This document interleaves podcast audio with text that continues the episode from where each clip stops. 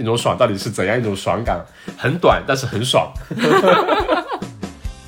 他说自己想象自己以后的人生是想当 engineer 吗？他说我并不想，我觉得可能攀岩才是我最喜欢干的事情。我我跑了大半个地球过来，我不是给你们安装这种东西的。他有自己的艺术创作理念，他说你不可以影响我创作，就是自己另外要坚持做另外一条路线那种。其实耳片这种东西是不是也也是像上一期那个张老师说的，这其实是一种人类需要大自然，但大自然不并不需要人类的一个反应，就是我们我们需要去体验它，所以我们去弄了这些东西。其实大自然并不需要这种东西的存在。它为什么就不能坐点电梯，不能搭个桥吗？哦，对，这对于现代技术来说很难吗？他这种心理描状态就是特别写实，就是把他们的十七天压缩一下，相当于就是我们跑全马的全部心理过程，从一开始的兴奋到自我怀疑，嗯，然后到怀疑自己是不是。就是我为什么要来这个地方？对我下次肯定不会再干这种事情。然后到最后的时候，跑到是那种兴奋感。有些东西引起我的好奇了，如果我不去做它，我会觉得后悔。就当我老了之后，我会因为我没有做这件事情而后悔，而不说，而不是说我做了什么事而后悔，更多是这样的一种感觉。还有，我觉得其实去跑就是跑山，特别是越野嘛，就会让我觉得人际关系会变得非常纯纯粹。哇，那有多厉害呢？听说它可以在月亮上骑行，它在空中停留时间非常长，就是你白天的时候跳跳到空中，晚上的时候它还在。这种高峰并不是你满足个人虚荣心或者嗯虚荣心的一个竞技场，嗯，它更更多是实现信仰的，像一个圣圣堂的一样的地方，对是为了让你打卡。我在某一个年纪，我会特别不喜欢这种，嗯特别需要你安静，就是不能让我有持续的激情或者那种肾上腺分泌的东西，就是就跟就跟现在有些人看去练瑜伽或者练普拉提的人来说，会觉得太安静了，我不喜欢。但我觉得到一定，我可能是上了年纪了，然后我觉得我会特别，我也会特别佩服这种，他们可以静了下来，去慢慢的体验那种和空气和气流做那种，要调整自己的心境的那种感觉。嗯。大家好，我是阿火。大家好，我是大米。周末到了，我们前段时间呢去参加了一个电影节，是什么电影节呢？班夫，班夫山地电影节，对吧？对，它其实呢算是在户外圈的一个特别知名的一个电影节吧。嗯，享誉全球。我怎么跟个捧哏的一样？对，那我们来先说，就因为我们那天看了电影嘛，它是呃是一个世界巡回展的一个电影，它包含了大概有八部电影，它每年呢是从呃全球很多户外爱好者大概几千部电影中选出他们自己拍的或者自己设计的一些电影，选出了大概七八部八部的样子，然后做一个全球的电影巡展。那么这一系列呢，它会有包括有长有短的，最短的可能就一两分钟，长的可能有四五十分钟。对，然后我们看的这场其实是我前年定的，去年想看的，然后今年才去看上。其实我也不知道我看的到底是一九年的，还是二零年的，还是二一年的。对，去年呢，因为疫情，它原本呃计划好的那个世界巡演呢，变成了一个 virtual 的，就是一个在线的一个形式。呃，那么今年呢，它其实跟去年有一些影片呢还是保留了下来，另外还有更多的电影加入进来了，包括他的今年电影节的主持人，他跟我们说，其实疫情对于班夫电影节来说并不是一个坏事。因为大家不能出去玩了，全部待在家里，把之前的素材全部翻出来的，发现能编辑好多好多电影，所以呢，他们投呃收到了比往年要多得多的投稿，也是通过非常难的一个选择吧，最后选出了这样八部。那么我们今天呢，就是说想跟大家来分享一下班夫山地电影节，我们这次看的这部八部电影，包括简单聊一聊班夫山地电影节它的由来，嗯，怎么样？对，嗯。那我们我们讲电影，其实要要被打吧？是不是疯狂剧透啊？呃，还好吧，因为它的电影本身说真的有剧情的，可能相对对也比较少，更多的是说它故事里面的一些东西引起的一些共鸣啊，或者它包括很多呃电影制作人想传递的一些意思，我觉得那些东西可能是真正你看过这些电影之后才能体会到的。嗯，而且我们两个的话，呃，对电影方面涉猎也不是很多，所以说纯粹只是从两个户外爱好者的角度去。呃，聊一聊我们对于看到这些电影方面会有怎样的一些体会吧。嗯嗯，那我们先来说一说班夫山地电影节吧。班夫山地电影节呢，其实是从一九七五年开始的。他们最开始班夫这个名字呢，它其实是在加拿大的那边的一个班夫国家山地公园。呃，最开始呢是由一个著名的登山家 John Emmett 跟 Chick Scott 吧，他们发起的电影节。呃，本来说在一个周末啊，大家邀请一些户外的，就可能世界各地的一些户外爱好者呀，知名的探险家、纪录片导演，或者这反正就是在户外方面有很多涉猎的朋友，来一同在国家呃班夫国家公园举行，来分享一些关于这方面的一些东西。就在这个盛会中呢，世界的知名的这些人啊，他们会聚集到一起，就不断的来交流啊，对于户外这些主题做一些研讨，包括一些特殊的运动啊什么的，不断的有推进户外运动和户外纪录片的发展吧。一九七六年呢，他开始班夫把山地电影节呢，其实推广到了全球，就启动了世界巡回展映，就是我刚刚说的，呃，他每年呢，一般都会说选出大概八到十部影片，在全球的。大概三到四十个国家进行一个巡演，这样的话呢，其实可以促进全球范围内的一些户外运动爱好者的一个交流吧。同样的，可以鼓励世界各地的一些户外运动爱好者，把他们自己国家或者地方的一些不为人知的人文自然景观，或者说一些其他方面的记录来推广开来，促进呃世界范围内的交流。那么，也是在国内的范围内内来讲的话，也是二零一零年。呃，班夫中国创始人是钱海英女士，她策划和举办国际山地电影户外展，独家获得了这这个由所谓的户外奥斯卡之称的班夫电影节的一个独家授权。那么开始之后，它其实在国内还由此延伸开了有蛮多其他的一些影展呀，包括比如说像磐石影展、国际海洋电影节、热血印象节、阳光跑步电影节、中国户外影像计划等等一系列的活动。所以说，尤其是这两年，它的我就我们说国内也好，全球范围内的户外运动文化，其实也算是呃比较兴盛吧，兴起的比较多，发展的也比较好。所以国内这些的环境和这些的活动，其实相对来说还是比较多的。嗯，那其实观众呢，就大家可以对比如说班夫三林电影节感兴趣的话，你可以在网上找嗯找一找往年的一些班夫电影节的一些系列的节目。我们也是今年看完之后，觉得它对于往年的有蛮多电影应该都是蛮有意思的。其实我们嗯之前很早聊了一期是《The Dawn Wall》，嗯，黎攀登黎明墙是 Tom 写的那本书，后来也是有呃有相应的纪录片，那部分当时也是入围了嘛。但是那部分的确算是有在我们看来在户外题材方面算是呃非常好的一个一部纪录片吧。今年就是我们上周三吧，应该去看的这八部电影呢，它里面有很多不同的类别和不同的题材，有一些呢是纪录片的，有一些呢是叙事的，还有一些呢纯粹就是爽片。呃，那我们就可以来依次来聊一聊这些电影节。我们首先第一部看的是什么电影来的？这是一个爽片，爽片，嗯，雪地爽片，嗯，对，它的名字是叫 Charge Two，它去年呢就说它之前是有。第一部叫 Charge，所以今年是第二部叫 Charge Two。那它是主要是几个特别喜欢滑雪的小伙伴，他们就每人头戴了一个狗扑，就在雪地里头从爬到山顶，从山顶一直往下滑，是双板的，就是在山间飞行，那种感觉是真的很爽。你看到一上来给你看个这个，整个人肾上腺激素就。暴增，我感觉语言太贫瘠了，就是我描绘不出那种画面，我也就难以通过录音表达他们的喜悦和我看看那个片子的喜悦。但是有个题外话，就是我看完之后，我那天三点多才睡，就是太兴奋了。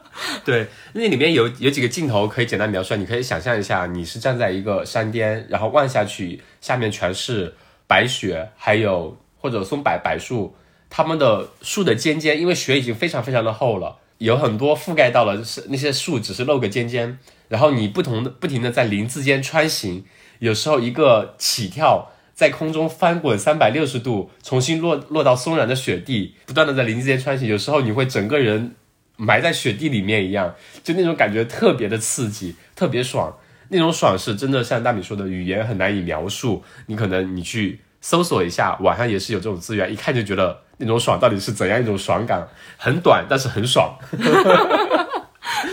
呃，第一部呢，其实就我觉得也是电影节呃精心安排的第一部，就是大概给你哎先开个胃，把你的神经吊起来。那么后面几部呢，可能相对会有意思一点。第二部呢叫 Ten Thousand Bolts。嗯，什么是 Bolts 呢？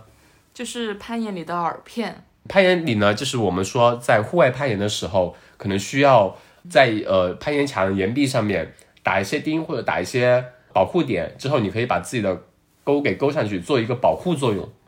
然后这一部影片呢，它其实是讲述的一个人，一个老大爷，他叫 Tony，他呢是现在生活在西班牙那边。影片呢也是以他有一个自述的视角吧，来讲述他的故事。他呢是在西班牙的一个 Sirana 一个小镇，那个小镇其实比较有意思哦，好像是在一个山顶。嗯，他之前讲到说，呃，那里面其实路很难开上去。嗯，我记得他是说，因为一个 Nazi 的军官一直在不允许大家修路。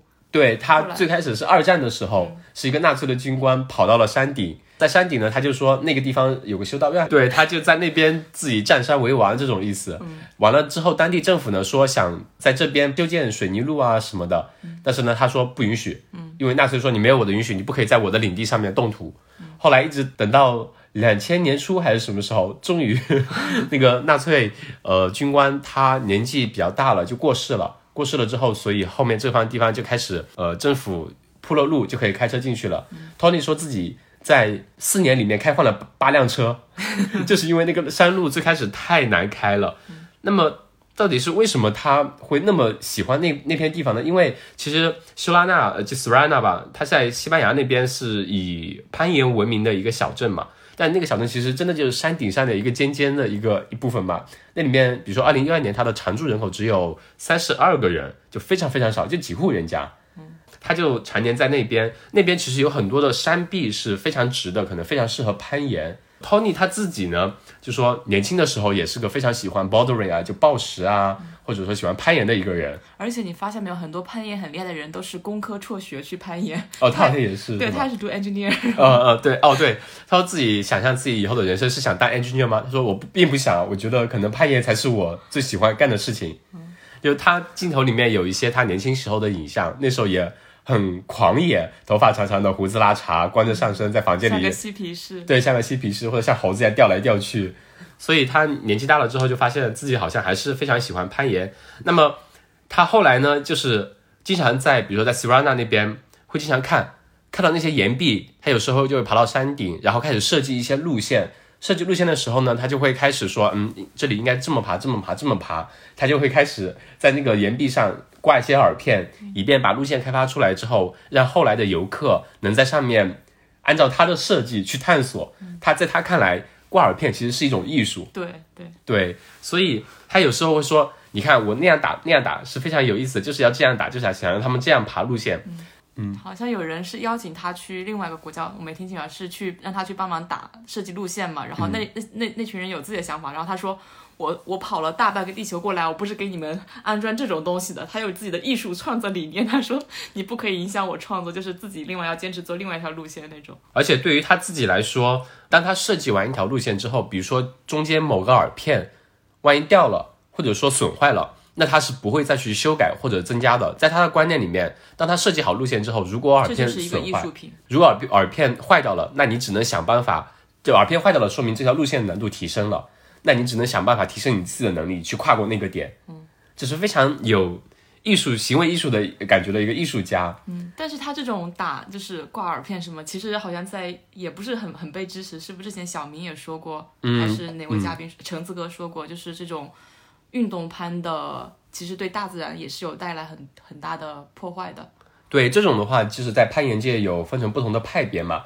呃，包括我们在看影片的时候，Tony 他有时候是通过那攀爬器。爬到一些山顶之后，拿出电钻在岩壁上面打洞。嗯，你看到那种感觉，你也会怀疑说，我们攀岩是想去享受自然的美，但是你如果在岩壁上打出钉来，让你能更好的去攀的话，那是不是会会影响，就影响整个自然环境的，破坏这个地方的一些美好的地方的，对吧？包括其实前段时间，可能在早一些时候，微博上也有新闻说，有些人在呃一些五 A 级景区打了岩钉，嗯，导致。破坏了当地的那自然风景嘛，嗯，就被罚款或者判了刑什么的，呃，但是它这个岩钉的岩而片的话，主要是保证安全，并不是说，嗯，它爬的同同样还是纯粹靠岩石上自然的一些路径去爬，对，这个耳片只是让你保证一个安全，嗯，对吧？到底怎么说呢？我们也不做过多的评判吧。对于攀岩方面有不同爱好的人，对这个肯定也是持有不同的意见。我们纯粹说这部影片很很有意思的是。Tony 他就是说，我现在就停不下来，我时时刻刻满脑子都想着怎么打耳片，往哪里打好。然后下一个画面是，哎，你们拍完了没有？拍完了是吧？哦，那我走了。就是对，这是影片的结尾，就是聊着聊着聊着聊着就开始双眼迷离了起来。他说我随时都想着去打耳片，我就停不下来。然后他自自己莫名其妙的就站起来，往着右边走出了镜头之外，可能就去打耳片了。他说自己已经 addict to 了。对，就是有点上瘾的感觉。其实耳片这种东西是不是也也是像上一期那个张老师说的，这其实是一种人类需要大自然，但大自然不并不需要人类的一个反应，就是我们我们需要去体验它，所以我们去弄了这些东西。其实大自然并不需要这种东西的存在，也是一种要悖论的东西。对，嗯嗯。呃，那总之呢，就是如果你去看这部影片的话，你会发现这个老头其实真的非常有意思，Tony，挺可爱的。对对，其中也有一幕啊，是就全球各地其实有很多人会慕名而去，因为他设计的那路线的确非常有意思。很多地方也会邀请他来，他也来过中国阳朔。对，有邀请他来设计一些路线。嗯，然后里里面有一幕就是他在下面被人采访，完了之后上面有个人挂在那边，他说我设计的这些就是这样这样这样，然后上面那个说。Tony，你不要说了，我有点怕。然后 Tony 说：“你放心，你放心，我放了很多胶水。对我放了很多胶水。就是他挂耳片的时候呢，他一般是先打电钻打通，打通一个洞，然后把里面吹干净，完了之后把那个盐片钉伸进去，然后灌很多胶水进去。他就说我放了很多胶水，你可以放心的爬，就特别有意思。嗯，所以这部影片也是蛮有意思的。呃，其实摄影团队他当时也说了，他们其实是花了三个星期的时间。在 Sirana 那边，Sirana 那边跟踪 Tony 来一直拍他的生活，他就说 Tony 这个人其实有点像 Mad Man，就一个疯疯子一样，就是颜痴，嗯，真的就是你想追踪他的，可能要到处在山里面去追他的一些身影啊。但是他这个人非常有意思，他真的是对岩石有非常非常强烈的热爱，嗯，让我想到就是，嗯，橙子哥给我们讲到说，我们这边北边有个埃尔斯岩那边，呃，也有一个。教练他也是常年非常非常喜欢攀岩的，然后常年过着极简的生活，在那边以 coach 别人为生，嗯，然后自己就在山边享受攀岩带来的快乐，嗯，很多可能喜欢攀岩的人，或者是喜欢户外运动的人，可能会走上两个不同的极端吧。我们之前也提过，要么走上纯粹喜欢自然的一个极简生活，嗯，要么装备党，对装备党开始疯狂的买各种装备，但是不一定会出去玩了，嗯。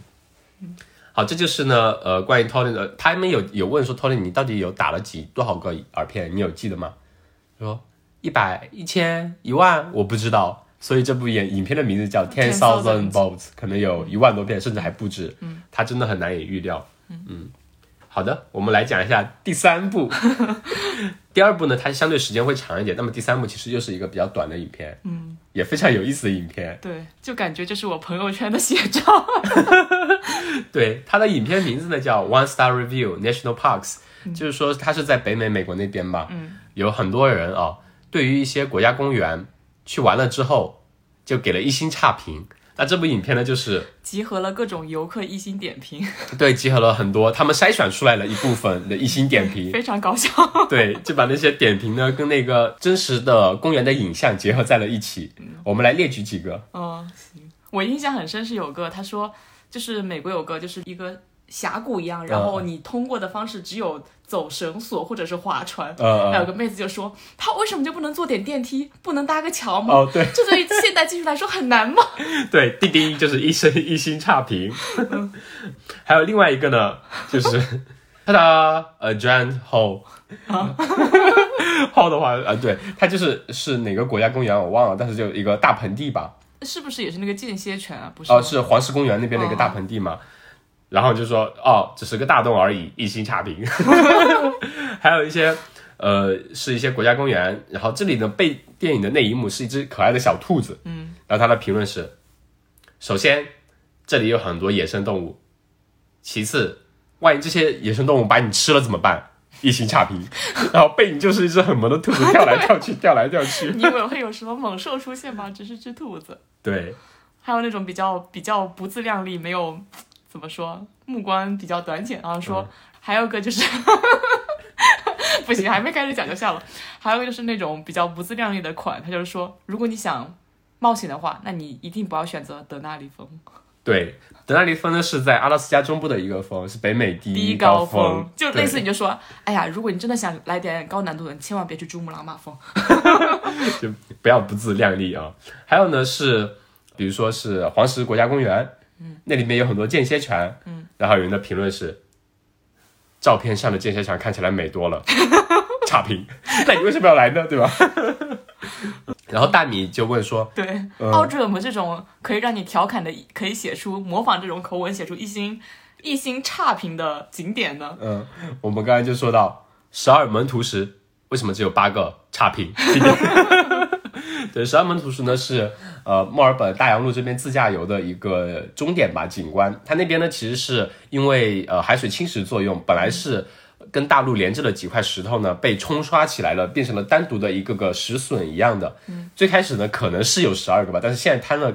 坍塌了，只有可能七八个的样子，嗯，所以有人经常会说十二门徒是哪里啊哪里啊哪里啊，就最后可能只能找到八个，像这种就是就是我们刚才说的，就像比较键盘侠，对，其实也不是说人家有什么，我感觉就是人家的习惯的生活方式跟那种国家公园给我们的氛围不是一种模式，然后他们就会看体会不到我们平时喜追求的那种那种兴奋感啊，就会就觉得，比如说我之前举过的例子，别人会觉得你放一个长假花了三天三夜去爬一座山，有什么好嘚瑟？就这种感觉。对，就是对于这些户外圣地的吧，对于户外的人来说，真的就是他们可能真的想自己一辈子就待在里面不出来了，非常享受自然带给的带给你的那种震撼。但是很多时候，那些你的收获、你的美景是需要你去付出去得到的。嗯，你不能说像真的那个人说，那么长的一个峡谷，你为什么就不能装个电梯让我坐上去享受这个美景呢？往往这个时候，很多美景来的太过容易了，你并不会显得那么珍惜，并不会在它你在你那边可能并不会觉得它有多漂亮。嗯，当你真的花了两天或者三天去徒步去到达一个顶点，最后才能看到一个美景的时候，那种 payback 的感觉可能才会是更多的震撼的感觉，也会让你更多的去尊敬这个自然吧。嗯，所以这点还是蛮有意思的，就是觉得。不喜欢户外的人，就还是少去这种国家公园。但是，但我觉得。同样是，比如说对我妈来说嘛，她、嗯她不喜欢户外吧，她去这种地方就能玩的很开心，她永远能找到那种自己不喜欢的地方美好的点，她可以拿着丝巾在那拍照，戴个墨镜 拍出很就是对对着背景拍出照，然后可以开开心心发个朋友圈。但是像像这个片子里这种人生活态度，就是说我觉得不开心，我也不推荐你来，我找不到快地方，啊我也不希望别人别人别人我看不上别人的快乐那种感觉。那那主要是我们中国人讲究四个字，来都来了，对啊，算了算了，来都来了，对吧？嗯嗯，好的。那我们再讲第四部，就是我们呢去看的时候是分上下场，上场上半场四部，下半场四部。嗯，那上半场的第四部影片呢，相对也比较长，有四十五分钟。嗯，它讲的是什么呢？Running the roof。总而言之呢，就是在世界的屋脊跑步。嗯，被称为世界的屋脊呢是哪一部分呢？其实就是啊塔吉克斯坦、吉尔吉基克斯坦旁边是吗？对它就是这条路呢是叫巴坦 Valley 吧，巴尔坦峡谷或者巴尔坦河。它呢是从阿富汗的边境一直穿过了塔吉克斯坦，然后到达了中国的边境，可能是在青藏高原那一块的。哦，这个故事呢，就是讲三个好朋友花了将你确定近，是好朋友？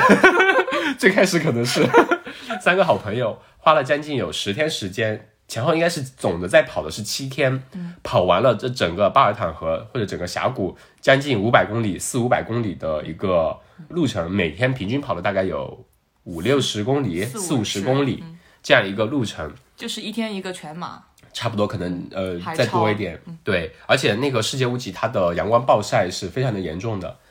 那么故事的开端呢，跟很多 drama 的开端是一样的，就是一天大家都喝醉了酒，然后开始吹牛逼，吹了一会儿说，哎，我们一起请个假去跑个马吧。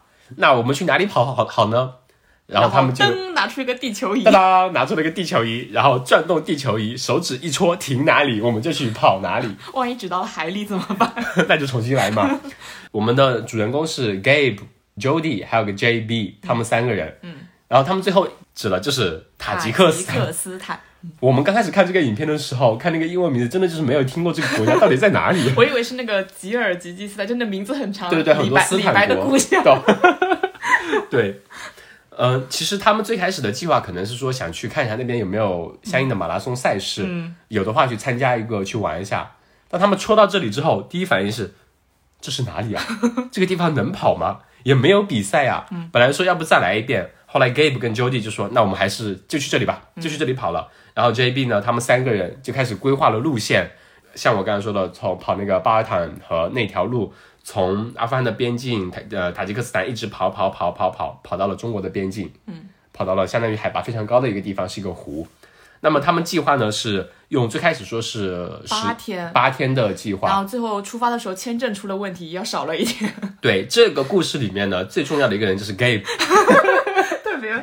对，就是在每个人的朋友圈里面，总是有那么一个人，看着很成熟，智商显得比较低，就是个逗逼，就这种 Gabe 就是这样一个的形象存在啊。那么他们最开始就说，哎，设计了路线，然后安排了 crew 团队，然后计划好了每一站要去哪里停，要去怎么去联系人，然后每天要跑多少，都计划的详详细细，非常妥当。到了机场了之后，哎，Gabe 签证没到位，首先他就先开始搞 drama 了，所以他们呢，剩下的人都是都先上了航班飞了，Gabe 要走第二天的航班，所以他们整个航班呢就整体延迟了一天。他们到了塔吉克斯坦之后呢，就第一天先休整，买了很多 crew 的东西，吃的呀、穿的呀，就呃吃穿用度啊。跑者呢肯定带自己的装备。到了那边之后呢，雇了当地两个向导，是两个司机，两辆车。嗯那个镜头也给了那个司机，那个司机一脸懵逼的看着你们，接下来是要发生什么事情吗？十天根本不知道你们要去干嘛。嗯后来才知道他们要去用十天跑呃七天跑七个马，嗯跑将近五百公里的路，然后他们人都傻掉了。整个故事线呢或者电影呢，就是记录了他们从第一天到第七天完成整个故事的过程。对你说简单的就是每天在跑步，然后对，每天都在跑然。后就没有然后了。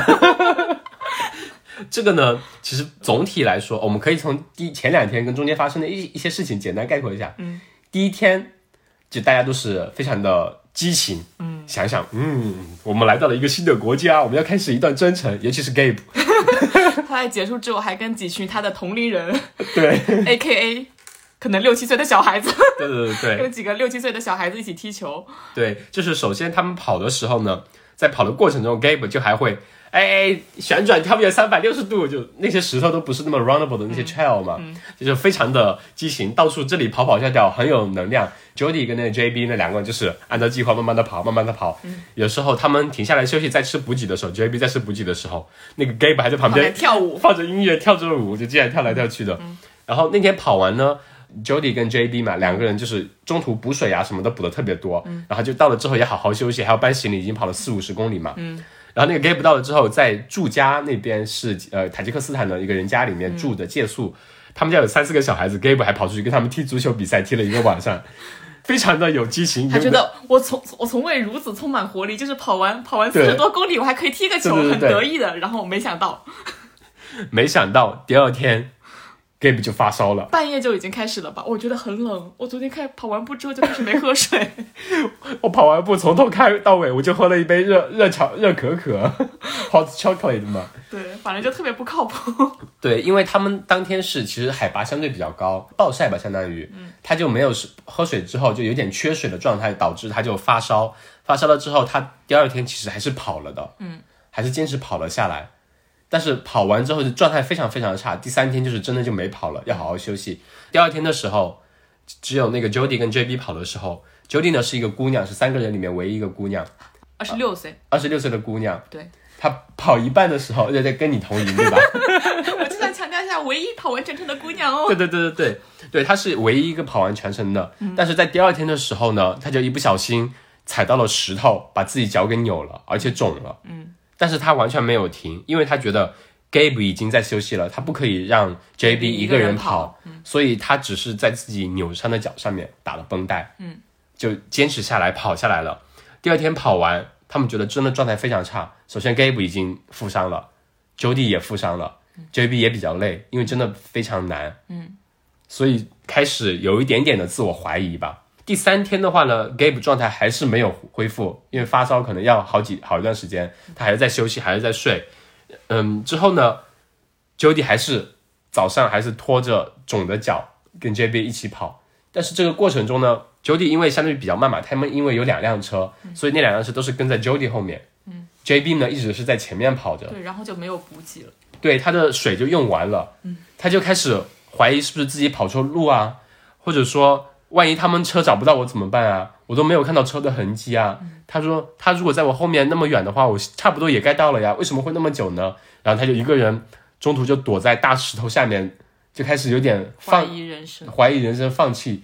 就是在跑长距离的时候，他这种心理描状态其实特别写实，就是把他们的七天压缩一下，相当于就是我们跑全马的全部心理过程，嗯从一开始的兴奋到自我怀疑，嗯，然后到怀疑自己是不是。就是我为什么要来这个地方？对我下次肯定不会再干这种事情。然后到最后的时候，跑到是那种兴奋感，然后就开始说啊，我们再来一次吧。对对对对对，就这种他在中间呃怀疑的时候，其实不单单说我们跑马了，在人生中很多的一些做一些事情的时候，也都会有这样的经历，比如说干活的时候啊，上班的时候，我们在总会经历一些自我怀疑的阶段。可能当你面对一些困难的时候，那你在迈过这些困难的时候，你真正带给你的成就感又是非常非常非常满足的。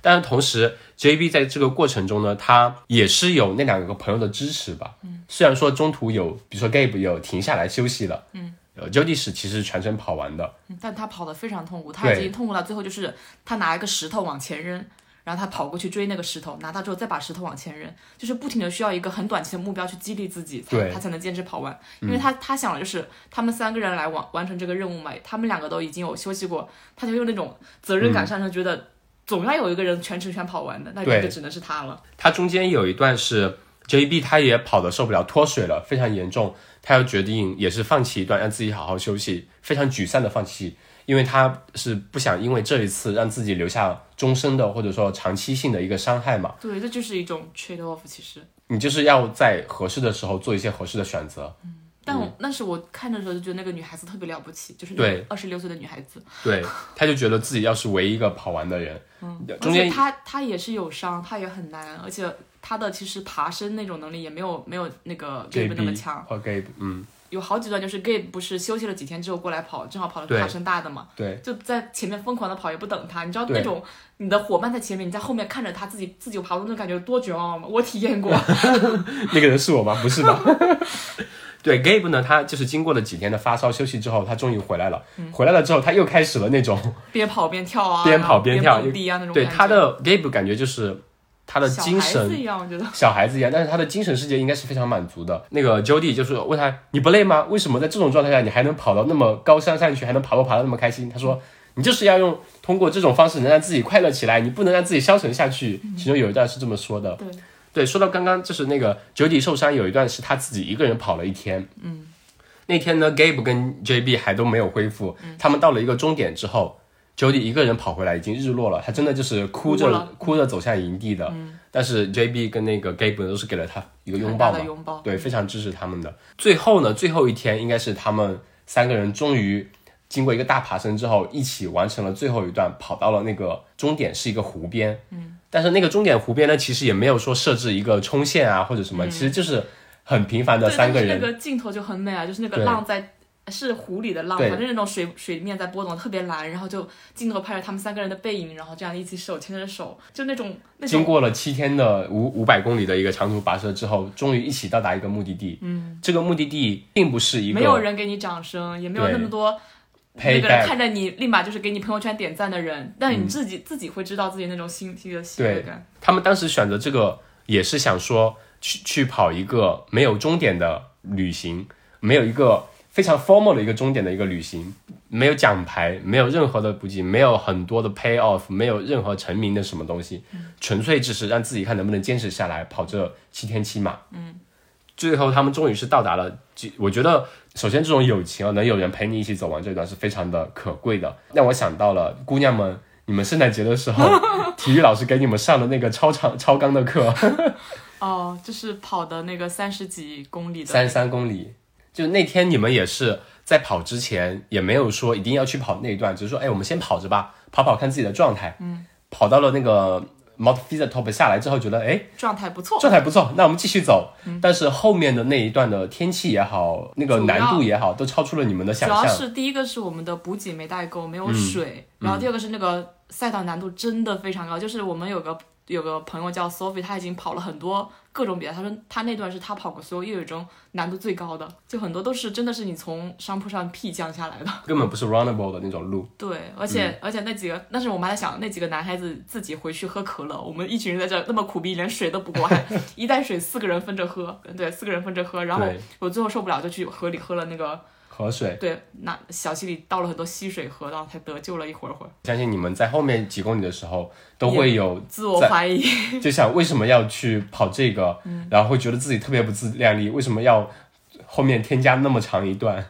主要是在想为什么明明知道这个难，也没有说，而且是自己答应下来，为什么不做好充足的准备再来呢？就是没有带够水啊什么的。如果水够的话，我觉得我们几个状态也会好一些。其实你走的时候，我是把我的那有对你的给我你了，我也不嗯够喝，而且我还是省着喝的。嗯嗯，因为那天天气其实后面是有点蛮热的，所以最后呢是一有信号的时候，你们跟我们说实在受不了了，然后我们几个男孩子最后五公里的呃两三公里的时候给你们送了水过去。对，我就觉得这种有，你知道有有人可以在某处接应你非常重要，就是对这个电影当中他们几个人来说也是，就是他们知道前方还有人在等他嘛，就这种希望还在，其实也是一种挺强的信念的。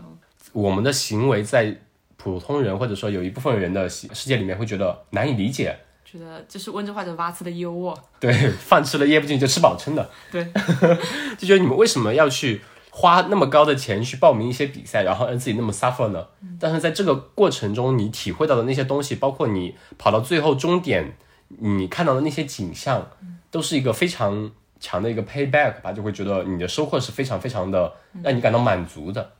嗯这也是户外运动带给我们的一个魅力吧。嗯我觉得很多时候就是是有些东西引起我的好奇了，如果我不去做它，我会觉得后悔。就当我老了之后，我会因为我没有做这件事情而后悔，而不说，而不是说我做了什么事而后悔，更多是这样的一种感觉。还有，我觉得其实去跑就是跑山，特别是越野嘛，就会让我觉得人际关系会变得非常纯纯粹。我不会去想那些很很复杂的那些东西，然后还有就是不会那么轻易的说放弃，因为越野的时候，经常你如果放弃往回走的话，会更难。会更难。嗯，好的，那就是这一部关于 Running the Roof，呃，在屋脊跑步世界屋脊，大家有兴趣的话，也可以看一看，可以了解一下越野跑者的世界。嗯，当然我们只是 beginner，他们是真的是 professional pro 嗯 pro runner。好的，下半场呢。也是有几部比较短的，也有非常感动的点，也有比较长的、非常有意义的、有教育意义的几个点。首先第一部呢，同样也是让你爽片，爽片，因为 Running the Roof 其实看完是有点累的，对，很有有 suffering 那种感觉。接下来呢，就是下半场的第一部叫 The Legend of Tommy G，就是关于 Tommy G 的传说，哎，又是一个叫 Tommy 的，又是一个叫 Tommy 的，因为我们之前攀岩那部分也是叫 Tommy 对吧？嗯，Tommy G 这部分也是比较有意思。呃，影片呢，其实相当于是分了两条故事线，一一个故事线呢，就是一个人戴着头盔，黑色黑色的运动服，背后写着 Tommy G，骑着自行车在山上飞奔，嗯，到处骑行，跨越不同的障碍。对，另外一条线就是人们描述他的那种词汇，就是怎么去形容他，对呃，旁人对他的看法吧，可以说对就是他就说，就相当于说，哦，你听过 Tommy G 吗？我肯定听过啊，听说他有一个王国 Bike Kingdom。对对对，我听说他骑得非常厉害，哇，那有多厉害呢？听说他可以在月亮上骑行，对，然后这时候影片那部分呢，就真的放出了黑白的一个乱石岗一样，他在那边骑骑骑骑骑，真的好像是呃那种 satellite 就卫星视角拍到了他在月球上骑行，还在环形山上面骑。背景音乐那种感觉，嗯对对对还有一个比较搞笑，就是说。他在空中停留时间非常长，就是你白天的时候跳跳到空中，晚上的时候他还在。对，他还加了一句说，当他遇见障碍跳起来的时候，突然赛事方发现那个障碍对他来说太短了，然后就调了一辆工程车过来铲车，在他还在空中的时候，在地下把他的那个障碍拉长了，拉长了很多，能让他跳。这这部最有意思就是它的拍摄手法特别，对对就是又有趣又又很真实。对，那个画面呢，就是两部分，一部分就是他从右边那个障碍起跳，然后他就慢慢的在空中慢动龟速的在那边飘着，然后下面有一辆挖掘机过来挖地三，对，三倍速的在填充那个地，然后又从白天，他说他白天的时候上去，他晚上的时候还在天上，然后落下来就这样子。嗯，还有一些人呢说，哦，他是非常非常快的，好，能有多快啊？听说他骑得快的时候，到了后面能有音障，就是突破音速了。所以，然后影片的镜头呢又出现了一个，他突然从山里面下来，突然一个加速，屁股后面出现了那个音障，像超音速飞机出来一个嘣的那种音爆。哦，那种我没有看懂，我以为他就是说他的那个可以，他的技车车技高超，可以像那种呃有爆爆破性的什么动作之类的。哦，不是，就是速度太快了，突破音障了，有那个 sound barrier 嘛，能突破音障。还有另外一个人呢说。他听说他骑的时候后面都会爆炸呢，就是在一个山地拐弯的时候，我记得就是这段，啊啊，一拐弯，嘣嘣嘣嘣嘣嘣嘣，全炸起来，就像以前武侠小说里面的，一掌出去，远处就哒哒哒哒哒炸起来的那种。还有说他可以在水上速度快到可以在水上骑行而过，对对对，就是能在水上骑行而过。然后画面就真的出现他在水上骑了，就当时就哇，好神奇啊！后来就是花絮就是暴露出来，就是下面其实是有个小小板子，而且他很怕水，对，就是。他们是在之前前一天在那个水下面建了一个水底下的桥，他在那个桥上骑，嗯，就对这部分就是非常有意思，看着也很爽，趣味性很高的爽片。对，然后那些镜头呢，有有一点花絮，就是比如说我们刚刚描述的，它飞到空中停滞了很久，他拍摄的时候，其实他飞到空中落下来的时候是整个人五体朝地了，就摔了个狗狗吃屎那种，很痛的，所以拍的时候很痛苦，但拍出来效果还是蛮好的，非常有意思的一个片子，大家可以去。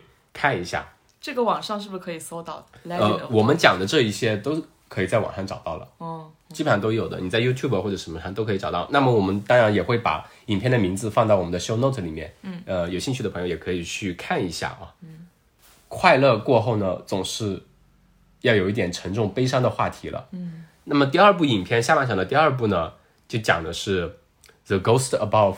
嗯。那这部影片呢？它是其实是有国家地理的摄影师，国家地理杂志的摄影师，呃 r e n a n Osterk 吧。嗯，他这个人拍摄，他其实拍了有很多很多呃纪录片吧。这部纪录片呢，有很多网友评价也算是说是国家典型的国家地理式的纪录片嘛。这部电影它讲的是什么一个故事呢？这个作者就是拍摄人员嘛，他们最开始是说一起去登珠峰。对这个故事，The Ghost Above 是在山顶之间的灵魂或者说鬼魂 Ghost，它讲的就是攀登珠峰的一些事情。它主要记录了说这么一个团队，他想去探求一个真相，就是在我们呃人类的攀登史上吧，当时被认可为第一个登上珠峰的人，他叫 George 呃 Mallory 嘛。其实呢，在一九二四年的时候，George 跟 Sandy Alvin 他们两个一起登上珠峰的。那到底谁是首登上珠峰的呢？嗯，这个是个谜题。目前来看呢，因为在后来一九九九年呢，是 George Mallory 的遗体是先被找到了。那他们可能会说，是不是他先登上了珠峰？可能很多人是这么认为。但其实，呃，Sandy Alvin 呢，他其实现在的遗体还是没有找到。嗯，所以这个团队呢就想去说，我去找寻一下 Sandy Alvin 他的尸体，看看他。到底就他们两个其实其实当时是有随身带了一个相机的，说能不能找到他，找到他们相机里面的影片，能证明到底当时谁是真的登上珠峰的那一个，首登珠峰的那一个。好痛苦啊，感觉想在探索有就是破开肚子有几万两斧那种感觉。而且大家都知道，对于攀登珠峰来说的话，其实越到上面其实有有一个，比如珠峰，然后珠峰底下大概有一段距离是是属于死亡带的，死亡带的意思就是。按照人类的生理结构，你是不可以在那边生存的。所以攀登珠峰的，其实很多时候就是你能登上死死亡带，在一定的时间内登上山顶之后，背着氧气之后要马上下来，不然的话，你真的可能就会在上面就下不来了。然后下面呢，他们还有个搜索带，所以团队他们是做了很多的调研，确定了大概会是在哪个位置能发现 Sandy 的尸体嘛？他们做了很多很多的前期调研，那么最后其实他们也雇雇佣了当地的。向导嘛，夏尔巴人当当地向导，夏尔巴人其实非常不赞同他们这个行为的，但是他们可能当时也没有跟夏尔巴人说自己的这个意图。呃，夏尔巴人成功在他们登顶之后，他们也是比较有意思的，就是比较激动的成功登顶嘛，抓住了窗口期。但是在下来的下来之后，在某一个点，他们团队的一个成员就跟夏尔巴人说：“哎，我下去看一下，相当于要偏离航呃那个路线，嗯，然后独自没有在绳索保护的情况下要下去去寻找 Sandy 的那个。”尸体嘛，但是那个过程他其实下去找了之后还是没有找到。那么其实整个影片是非常的沉重吧？嗯，你说他们最开始团队的目的是为了去寻找这个人，但是你说对于所有人来说，真的谁是首登的有那么重要吗？对啊，并不一见得，可能对他们自己来说，去为他们证明，的确有一定的重要性。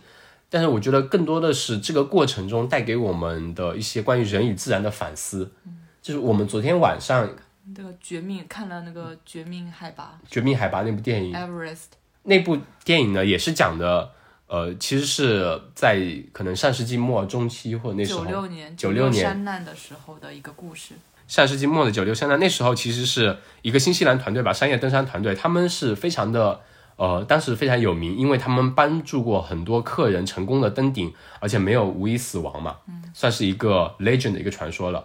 但是那次登山呢，因为天气窗口非常不好，而且其中有一些人在中途有这样那样的原因，不能成功的下来，都死了，包括那个向导，而且那个向导呢，他的妻子怀孕了，他最终也没有能回来。嗯，就是在这个过程中，其实那那部呃《绝命攀登》那部分影片呢，也有一部分是绝命海拔，呃《绝命海拔》，他们一铺嗯、所有人在攀登之前坐在一个帐篷里面，就在喝酒聊天，就说，那既然我们都要攀登了，我们来聊一聊你你们到为底什么要？对为什么要去攀登？为什么一定要非是 Everest 不可？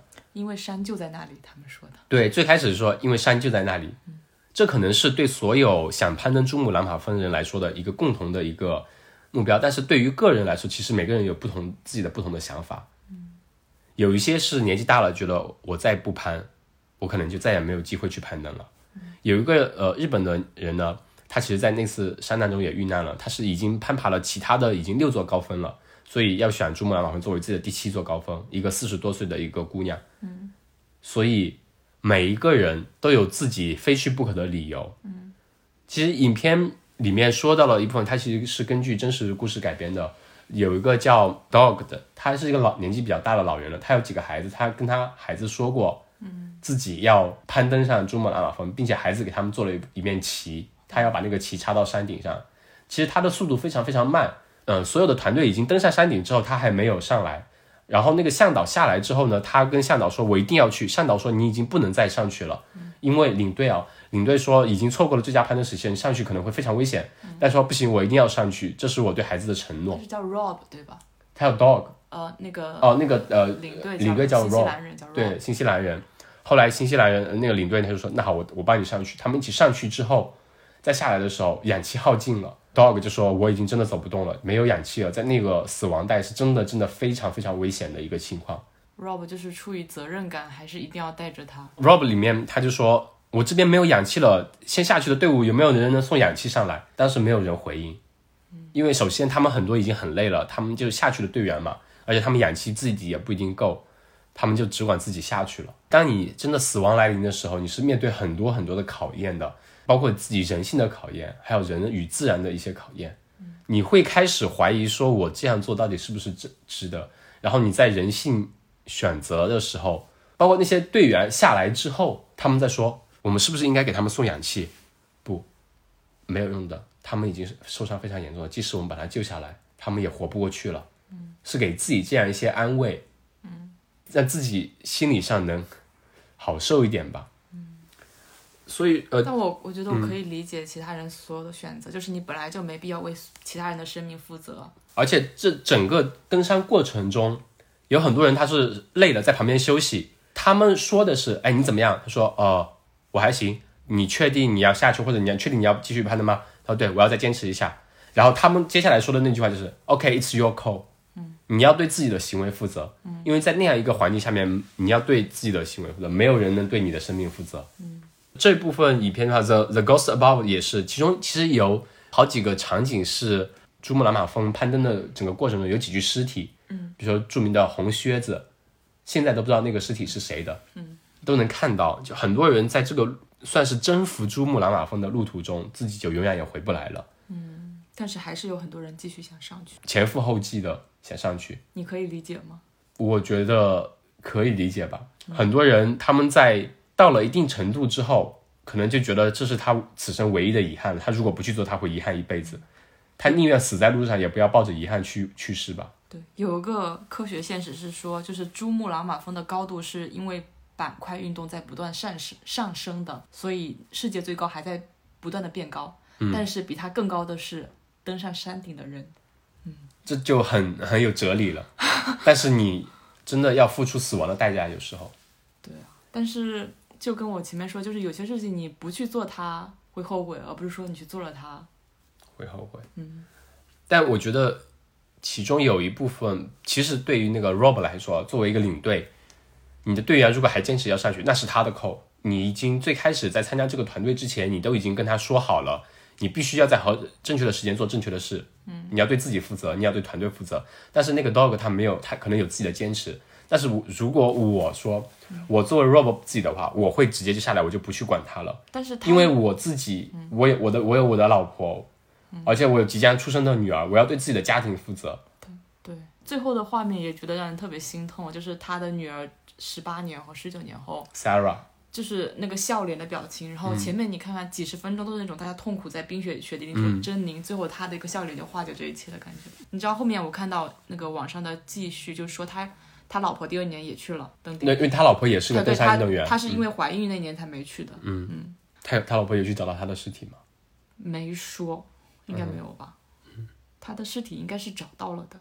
我觉得这这两年关于珠穆朗玛峰的这部纪录片啊也好，其他的影片其实都有蛮多的，包括国内呃吴京演的那一部，嗯，就是珠峰还是值得一个比较说的、呃比较值得说的一个话题吧，而且其实比较沉重。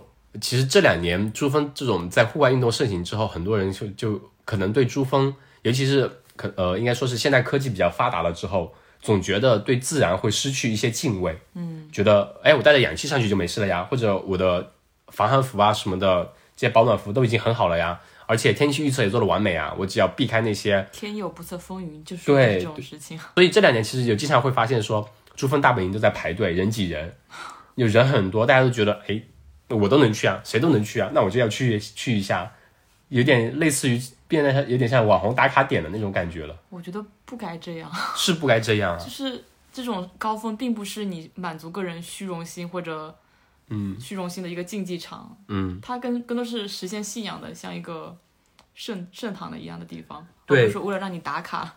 这部影片里面也提到了一点，就是说当地的很多呃藏传佛教啊，或者说其他的一些宗教，就是说你们就不该去想着去爬这座山，去爬山就是本身就是原罪，对他们来说这种是圣山嘛，他们其实在攀登之前都是要进行一次祈祷的。对做一些仪式。信仰，这部片子真的就是看得非常的沉重。其实包括现在到现在为止，很多山上还有很多尸体，我们并不知道他是谁。嗯，他们就永远的被大雪掩盖在珠峰的山上了。可能对他们来说是一个最好的归宿。好的，沉重完了，我们又要开始一个比较轻松的了。就这是第六部，呃，相当于是下半场的第二部影片。嗯，下半场的第三部影片呢，其实很简很很短的一部片子。他就是那个在峡谷间行走的那个嘛，就是对，然后他的那个名字叫 Slack Sisters，嗯，他就是四个姑娘，呃，她们做的运动呢是在高山之间的两个峡谷间搭一条绳子，嗯那个好像就是那个一星差评里面那个那个一星的人说的，为什么不不直接拿搭座桥让我过去？哦，是吗？嗯，挺有名的一个，下面就是可以划那种皮划艇的地方。哦，下面的话看到朋友圈有人也在发，就这个运动其实。它这种运动叫什么？我也不知道，就是在一个钢丝上慢慢行走，主要是考验你的核心和平衡感。对，它是在两个悬崖之间横架一条绳呃绳索，嗯，然后你就光着脚在绳索上面走一走过去走回来，嗯，当然你身上会绑一条安全带在那个绳子上面的，嗯，但是那个绳子真的非常短，我估计就可能三四厘米宽吧。对，就是这种运动形式，你会，嗯，怎么说？我在某一个年纪，我会特别不喜欢这种，嗯，特别需要你安静，就是不能让我有持续的激情或者那种肾上腺分泌的东西，就是就跟就跟现在有些人看去练瑜伽或者练普拉提的人来说，会觉得太安静了，我不喜欢。但我觉得到一定，我可能是上了年纪的时候，我觉得我会特别，我也会特别佩服这种他们可以静得下来，去慢慢的体验这种和空气和气流做那种，还要调整自己的心境的那种感觉。嗯，对于现在这个社会来说，其实很多时候你可能这种运动反而能让你更能静得下来吧。很多人太过于追求那种速度与激情了。有时候静下来，可能反而有不同的收获。对啊，嗯，可能更好的体会到与自然对话之类的这样的东西。所以这部影片也其实比较短了，就是讲几个姑娘，四个姑娘在山间行走，以及她们自己的一些所感所悟、所想所得吧。嗯，就是比较平和，看完《The Ghost Above》之后呢，相对平缓一下，嗯，也没有太多可讲的吧，嗯。那我们来讲讲最后一部，最后一部呢也是有点其实比较煽情的，又比较贴近现实的一个点，它的名字呢叫《The Long Today》。简单介绍一下剧情。简单来说就是我的父亲马上就要七十岁生日了，然后我就谋划着带他去划着一条小木船进行一个几天几夜的旅行。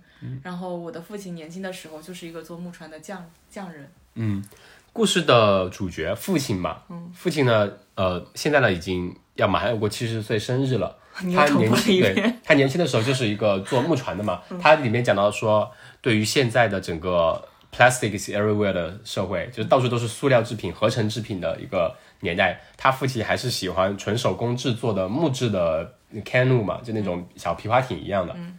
然后他父亲呢，年轻就是一直做啊，有卖啊这种。他打小呢，他父亲就会带他去到处在船里面游玩，然后他又会闪闪过几张他小时候跟他父亲的合影，他都是被哭着被他父亲按在船里面的。然后他就觉得我年纪大了，从小就是跟父亲不断的划着皮划艇，一次一次的去不同的地方。那当我父亲年纪大了，我是否还有机会能跟他一起？再去划不同的地方呢？最开始他的就说，我父亲想带我四十岁的时候，呃，就在我四十多岁，他快七十了，他还想带着我一起去旅行。他到后面他才解说，其实其实是我安排的。对是他安排的，他计划的要跟父亲再进行一些一次旅行，他可能 before it's too late。嗯，想说其实也想通过这个完整的旅行，让父亲知道他自己还可以。嗯所以影片呢，就是故事呢是发生在呃加拿大北美那边哦，是一个叫萨斯堪彻温 那个省，它那个这这个单单词的名字呢就是萨省吧，它其实就是一条大河的意思。所以他们去呢就是个 Whiteman River，呃，选择了从上游一直漂流到下游，这样子划着皮划艇。嗯他们真的就是背着帐篷啊，所有的对那些烤箱、手工烤箱，哦对，所有的这些东西是一个锅，对，嗯，就带着这些生活的必备品、行李箱，在他们两艘 canoe 里面，就从上流一直飘下来，就划船划下来。你可能一听就飘下来嘛，就划船划下来嘛，有什么了不起的？但是它其实那个船那个河是非常急的，在河面很宽的有些地方呢，可能水流不是很急，你可以安静的享受平静的湖面。但是在有些地方呢，其实是有很多乱石的。你冲刷下来的时候，可能一个非常急流的那一个浪，可能就会把你掀翻。里面呢，他爸爸是个白头发的老爷爷了，已经是七十岁了，马上就要。对我们看的时候就一直在说，如果是在国内的话，这样跑一趟，基本上老人老人就要去医院了。就差不多了，对，因为他中间有好好多镜头是一个浪打过来，他爸就被浪打出去，先翻了，然后攀穿着救生衣还在河里面被飘着，对，被船拖着，，对，有一个画面就是从上游飘到下游的时候，船翻了，他爸就飘越飘越远，就是他扔出一条绳子让他爸抓着，把他爸再抓回来这样子。然后他爸呢，中间有一次因为翻船，脚也是肿了，肿了一大块，扭到了那种。就是这个过程中，你会感受到父亲的老去那种感觉，有点小心酸。但是呢，还可能还会庆幸现在能跟父亲来一次这样的旅行还来得及。嗯，你我，然后我当时去跟呃大米讲，就是说，如果你能跟安排一次跟你父母的旅行的话，你会想去哪里呢？对我就说我会带我爸去维也纳，或者是去，反正就去欧洲，因为我爸非常喜欢术之都，对，非常喜欢音乐，好吧，就最近他在学，萨克斯，对，嗯学的都已经去烫头了，萨克斯跟烫头有什么关系？就是要朋克吗？反正他就都比较喜欢这种音乐啊，他的手风琴啊那种什么都很喜欢。口琴。对，他会，他会，我觉得给他听五条人，他会非常喜欢的。就这个故事，我其实也有蛮多感触来，就对，就是那种寻找亲子关系的这种连接。对对，我们这一代吧，应该说是很多时候我们自己会去大城市，或者说去其他的国家也好，不同的地方，远离父母的地方，去为自己的事业做奋斗。当然，可能也是父母所想看到的。嗯，但你说父母真的是想让你一辈子待在外面吗？肯定不会，他们肯定也是想让跟你待在一起时间久一点。很多很多时候，他们说：“哎，没事没事，我们还能照顾自己，你们去为你自己的事业去奋斗吧。”像我父母，我爸妈往往会说，这两年趁我们还能照顾到自己，你们想想干嘛干嘛，过两年年纪大了，你们就最好能回到身边，或者我们住一起去，嗯，就是能在附近能照顾好，呃，相互彼此照应嘛。呃，你是也隔了两年才回去吗？我已经有几年没回去了。之前读大学的时候也是经常就是一两年没回去嘛。回去的之后就会看到我爸，我觉得真的就老了一些。尤其在一六年那时候，我爸妈他们过来的时候，他们去那个黄金海岸玩，有一个水上世界嘛，嗯，然后我姐就撺掇我爸去玩了一个比较刺激的划水的滑滑梯项目，嗯，滑完之后，我爸就说。脖子扭了一下还是怎么的？我妈就说：“哎呀，老头子都老了，就以为自己还是小年轻的，还赶上这种刺激的运动。”我就觉得真的会老吗？我就不觉得呀。一九年我的毕业旅行嘛，我们去了新西兰，我就开着房车带着我爸妈一起玩。我觉得那样一个旅途是真的非常需要去做的一件事情。但是在那个过程中，我的确也发现，就是我跟我爸还是会争吵，因为这样那样的事情争吵。但是。通过争吵可能会更多的去了解彼此的一些想法，有时候也会聊一些，然后也会体会到他那个过程中他是怎么跟他的朋友去描述我们的，或者说他是怎么样去进行 social 的，以及他怎么跟朋友描述你的。对对对，就会有这样的一些呃，可能会更彼此深入的了解父母吧。嗯，他们其实对自然也好，对很多户外的一些东西也是非常喜欢的。他们早年就喜欢特别喜欢爬山，嗯，但是这两年总会说。哎呀，老了走不动了，走不动了，不去了，不去，膝盖不好呀什么的。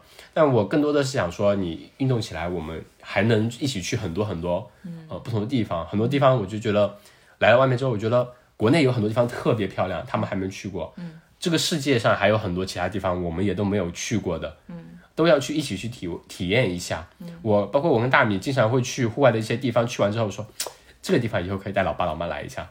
然后这个地方也可以带他们来一下，但是有时候更多的是这种地方千万不能带他们来，会被他们骂死。对，更多的时候会说，哎呀，这个地方有点远了，他们不一定能坚持走完全程。嗯，真的会觉得想就做一些事，before it's too late，对吧？嗯。最后一个影片就更多的是你通过自然作为代际之间的一个纽带吧，一个沟通的桥梁。嗯。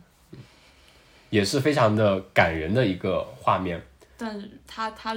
完全复刻他这种行为，对我们来说很难。就首先要取得父母的同意就很难，而且要承担比较高的风险嘛。影片里面的爸爸的话，他本身常年就是从小就是玩这个 Canon 长大的，就对这方面技术还是比较了解的。那你可以找一下你爸爸非常喜欢的运动，然后跟他一起去完成一些行为，也是蛮好的。比如我爸喜欢种菜，我跟他一起种菜吧。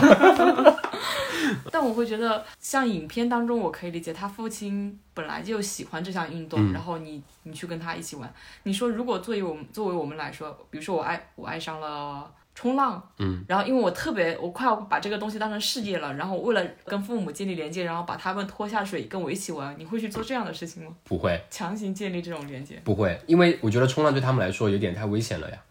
我说了，影片里面是那个老大爷、老爷爷，他是常年做这项运动的嘛？对对，我说影片这种我会理解，但是有时候你就是跟我的意思说，你跟父母就是有对，就是有就是逐渐疏远了，你们的生活方式，我生生活方式就是不一样。比如说他们就喜欢在国内，在朋友身边，但是你就习惯了在这边比较。比较简单的人际生活吧，在这边工作生活，然后包括一些户外运动，然后你会去强强行的建立联系，比如说你一定要回去，让自己去适应国内的生活，或者说让他们接过来，就他们去改变自己的生活方式，去融合到我们的圈子里吗？我觉得这个讲的跟我讲的刚刚是不太一样，因为我说的是跟父母去进行一次深入了解的旅行，但并不是说把我们两个人的生活方式给强行变到一起去，嗯，这是两种概念嘛。对，但是我知道你，我听到你刚才说，比如说年纪大之后，就就会需要有一些互相的一些妥协嘛。嗯嗯嗯，的确。那其实对于我们父母来说，在他们的看来，现在他们是不想来的，因为他们觉得在这边会很无聊，因为没有他们的社交圈子。但他们的有个前提条件是我们生个孩子，他们可能就肯来了。